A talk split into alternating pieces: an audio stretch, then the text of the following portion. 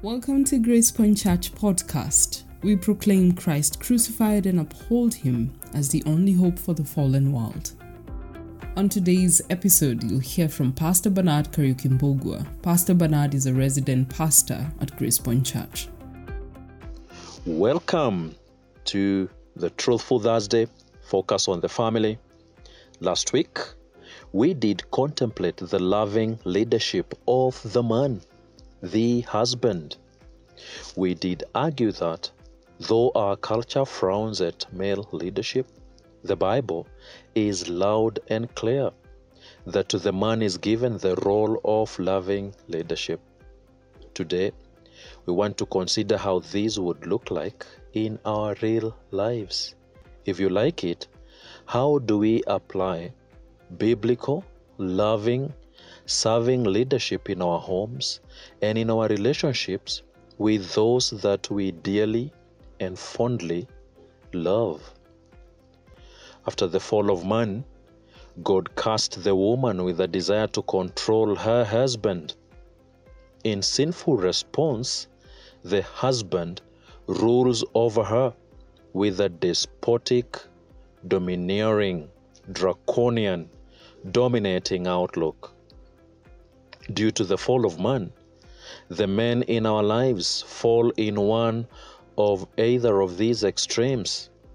They are either passive, spineless, gutless, cowardly, unassertive, weak, subdued, or if you like it, poor managers at the home front, or, at, or that they are aggressive, domineering dictators, overbearing bullies, harsh, authoritarian, and pushy oppressors.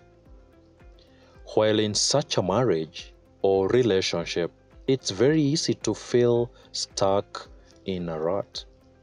In our fallenness, especially when things are falling apart in our marriages and relationships, we can selfishly feel like we are married to the wrong spouse or to the wrong people. Scripture is explicit and penetratingly audible on this. This is what one of the saints by the name Peter inscribes in 1 Peter chapter 3 verse 7. Likewise, husbands, live with your wives in an understanding way, showing honor to the woman as the weaker vessel, since they are heirs with you of the grace of life, so that your prayers may not be hindered.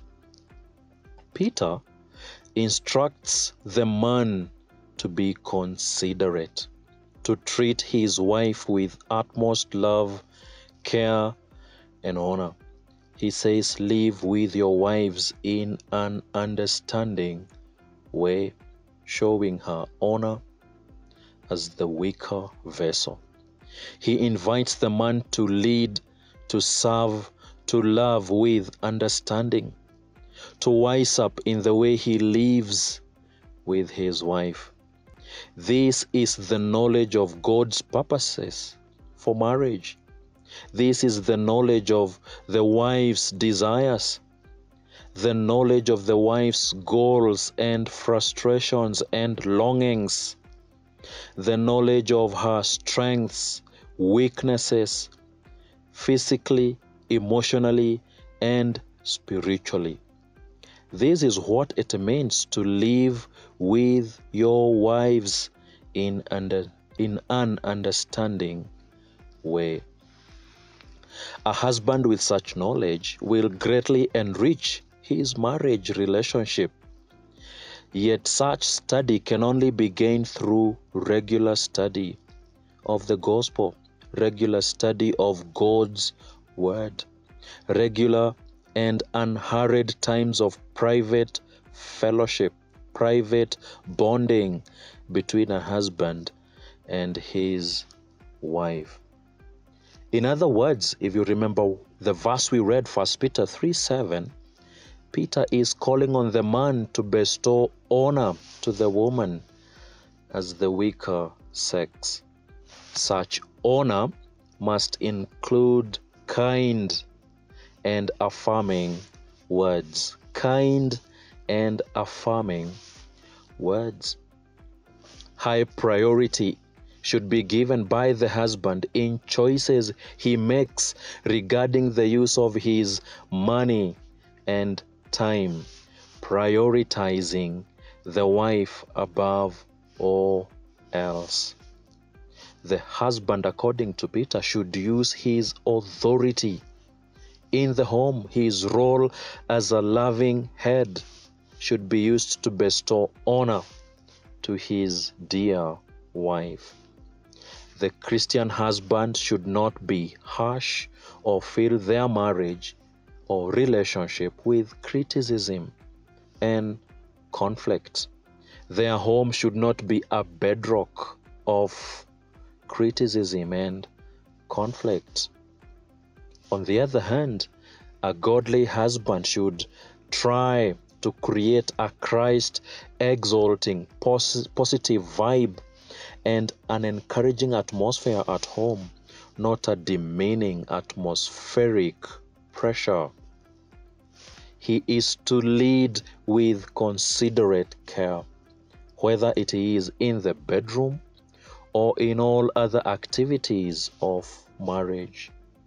He is to lead with a sacrificial love which allows for his wife to flourish and blossom and grow as a disciple of Christ under the care of the husband.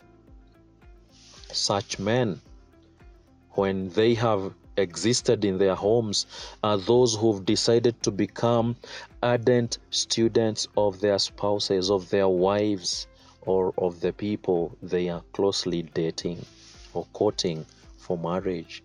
They are curious, they ask penetrating questions, they listen attentively, they value and honor the girls and the women and the ladies in their lives. Such men will consult and involve their wives even when the final decision is theirs. They want to create ownership and harmony in decision making. A husband who does this and more, loving his wife as Christ has loved the church. And why does he do this? Is so that his prayers are not hindered. Do you remember that verse we read, First Peter 3 7? It says, Likewise, husbands, live with your wives in an understanding way, showing honor to the woman as the weaker sex, since they are heirs with you of the grace of life. Why?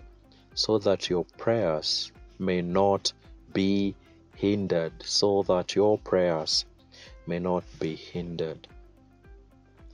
This is so that interpersonal conflict and emotional turmoil does not come between the husband and God.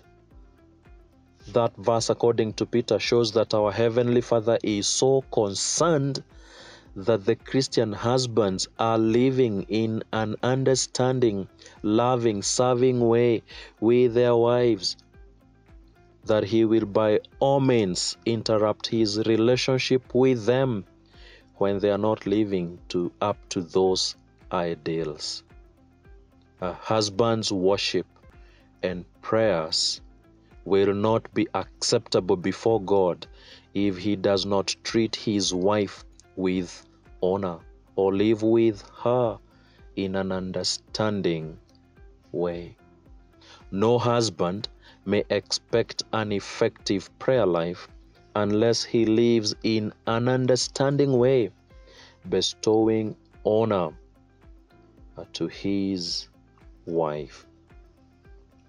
A story is told of a tyrannical, despotic husband who demanded that his wife conform to his rigid standards of his choosing. She was to do certain things for him as a wife, and, and those things were a must as a mother and even as a homemaker.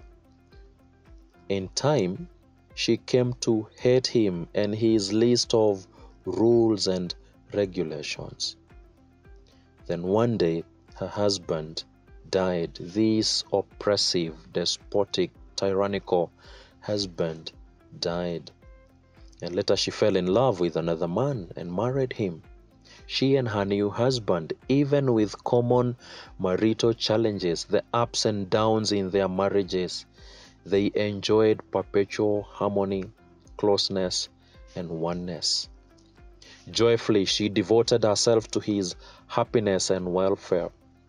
The husband did the same for her. He led her with sensitivity, consideration, and devotion. And one day, his wife ran across one of the sheets of the do's and don'ts of her first husband. To her amazement, she found that she was doing for her second husband all the things her first husband had demanded of her and more, even though her new husband had never once suggested them. She did them as an expression of love for him and a desire to please him. This day, in this podcast, a choice seems to be placed right under our very noses. Will we choose to be considerate husbands or oppressive husbands? I want to finish with a few quotes. The first one is by Owen Strachan, who writes, and I quote Godly men treat Christian women as sisters, showing them dignity, purity, and respect. But listen to this. But married men only lavish affection on one woman. She gets our eye, our ear, our attention, our romantic interest, our ex- exclusive focus. And then she also gets our headship, our leadership, our loving headship, our serving leadership. Pastor Chopo Mwanza writes godly, growing, serving, selfless gentlemen are the greatest needs of our homes, churches, and nations. And only the gospel of Christ can and will produce such men. And therefore, to the teachers of God's word, we need to preach the gospel, believe the gospel, and live out the gospel until we have such men in our homes, in our churches, and nation. May God raise such men that are growing, godly, serving, selfless, leading gentlemen in our homes, in our churches, and in our nation, Kenya. And I want to finish with a quote by Charles Spurgeon. Oh, how I love the words of Charles Spurgeon that Christ became a man for you and I, and therefore the call is for you and I to become a man of Christ in our marriages and in our relationships, loving the girls, the ladies, the women in our spaces as Christ has loved the church. May the girls in our lives feel loved and led by you and I today, right now, in the coming days, weeks, months, and days. May God's daughters thrive under the loving leadership of God's sons. Soli Deo Gloria. Bye bye. See you next week. Thank you for listening to today's episode of Gracepoint Church Podcast. For more information and past episodes, visit our website gracepointchurch.org. Please join us again tomorrow for a new episode. Goodbye.